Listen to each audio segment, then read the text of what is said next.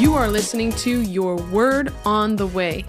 We trust the Word of God to encourage you, comfort you, and even challenge you as you grow in your walk with the Lord. Find us on Facebook, Instagram, YouTube, and podcast. Thanks again for joining us for Your Word on the Way.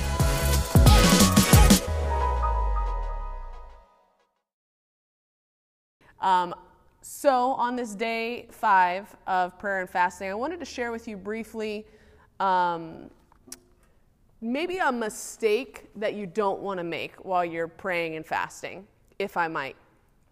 So, God is not an abusive father. Amen.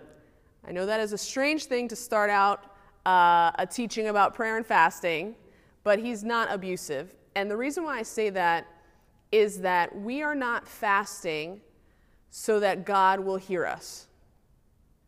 We're not fasting so that we'll give so that he'll give us what we need.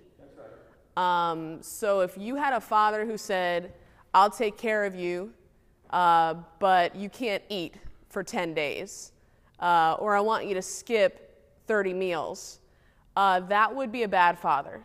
So if I, if I can only get God's attention because I'm fasting, then that's a problem. And I don't think that we see that in Scripture that that's the point of fasting. Um, I want to read to you a couple Bible verses and then I'll explain a little bit more. We're in Matthew chapter 14, and this is when Peter goes to walk on the water.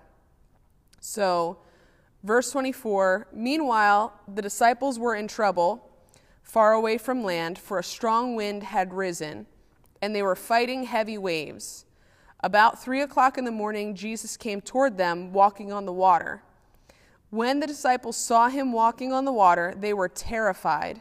In their fear, they cried out, It's a ghost. But Jesus spoke to them at once Don't be afraid. Take courage. I am here. Isn't that awesome? That when we have a reaction, when we have you know, a crying out, that God does respond to us. And so here we are praying. We're, we're before God, we're praying, and He does respond to us, which I, I think is incredible in the Word. Verse 28 Then Peter called to him, Lord, if it's really you, tell me to come walking on the water. Yes, come, Jesus said. So Peter went over the side of the boat and walked on the water towards Jesus.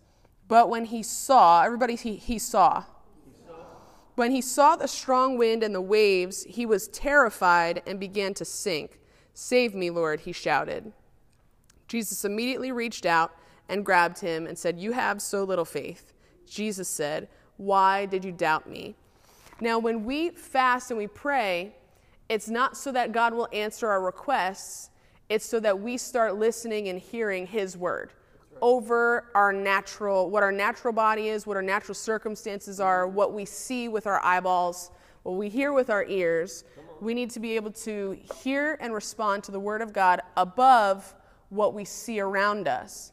Now, I want to show you um, through Scripture that walking on this ground, you know, go ahead and feel your feet, tap your foot a little bit. Um, you can feel where you're sitting uh, on your seat. Walking on this ground is the exact same as walking on water. It's exactly the same. The only difference is what you see, and then what you consider, and then what you compute out towards your brain, what you believe about the situation. So in Hebrews 1, verse 3, and these two scriptures that I'm going to read to you about the Word of God, they're easy to remember. I always forget them. Uh-huh. But I just, I just today realized that they are in very similar places in the Bible. So it's Hebrews 1 3 and Hebrews 11 3. I don't know how I always forget them, but hopefully that will be a tool for you to remember them. Um, and it can be an encouragement to you. Verse 3 of Hebrews 1 The Son radiates God's own glory and expresses the very nature of God, and He sustains everything by the power of his mighty command. Everything that you see, uh, let me go to Hebrews 11 before I go into that.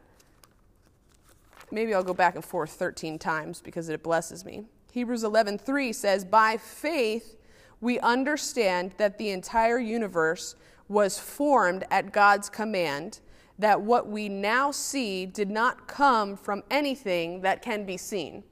So, what has been created and what is being sustained has been created or is sustained only at God's command. If God were to remove his word from our lives, everything would not only fall apart like uh, rhetorically or figuratively, it would literally disintegrate. It would become nothingness. Before the command of God, there was nothing. In the beginning, the earth was formless and void, or whatever it says. The Spirit of God hovered above the waters. Let me not not misquote uh, the word. In the beginning, God created the heavens and the earth. The earth was formless and empty, and darkness covered the deep command. So before the command of God, it was formless, it was empty. If God were to remove His word, our lives would be formless, they'd be empty, there would be a whole huge void. And yet, what I want you to get through this prayer and fasting time is that, again, we're not fasting so that God will answer us because I'm starving myself. So answer me, God. You see, like, it's, and it's demonic to think that way. I'm sorry, but it is because that's what, um, what was it, the worshipers of Baal? They're cutting themselves, they're harming themselves, saying to their God, listen to me, answer me. And they're denying ourselves and they're slashing themselves. It's demonic. Um, and that's, that's exactly what the enemy would want you to think. Like, you've got to do something harmful to yourself for God to actually answer you. You've got to deny yourself in this way for God to actually answer you. Um, but we see through Scripture that the problem is not that. The problem is when we see something with our eyes and we choose to believe our eyesight over God's word. Amen. That's exactly what happened to Peter he was able to walk on the word of God. Jesus said, Come, and he walked on that word. So, had he not had the word, he wouldn't have been able to walk on that water. But because of the word, that word created a framework for him to be able to walk on the water. It's when he saw with his eyes the winds and the waves, and he then came to a conclusion. He considered the waves and he considered uh, the winds, the Bible says that Abraham considered not his body. Amen. So we need to get to a point where we consider not our bodies. We consider not the things that we see with our eyes, the things that we feel in our bodies when we feel sick. Uh, we need to consider them not. And the fasting is reminding ourselves my body is not in charge. The Spirit of God inside of me is in charge. My spirit is in charge. And that's why we fast. We don't fast so that God listens to us. We fast so that we listen to God.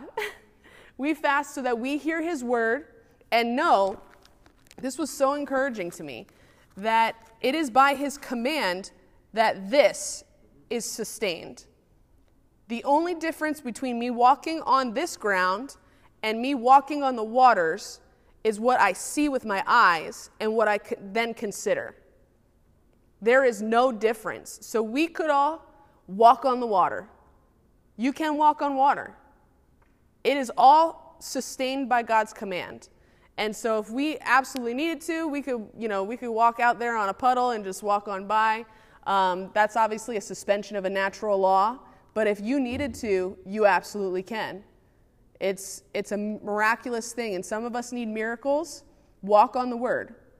You are sitting on the bench that you're sitting on because God's word commanded something, and it's now sustained by that. So it was created and sustained by the very command of God. And what is around us that's holding up a blessing or holding up a miracle or you know keeping us from receiving from God, it's now time to uh, close our eyes to those things, to consider them not, and consider the word of God above uh, what we see and what we feel and what we hear. And that's part of the point of fasting. Amen fasting and prayer, obviously the relationship with the Lord.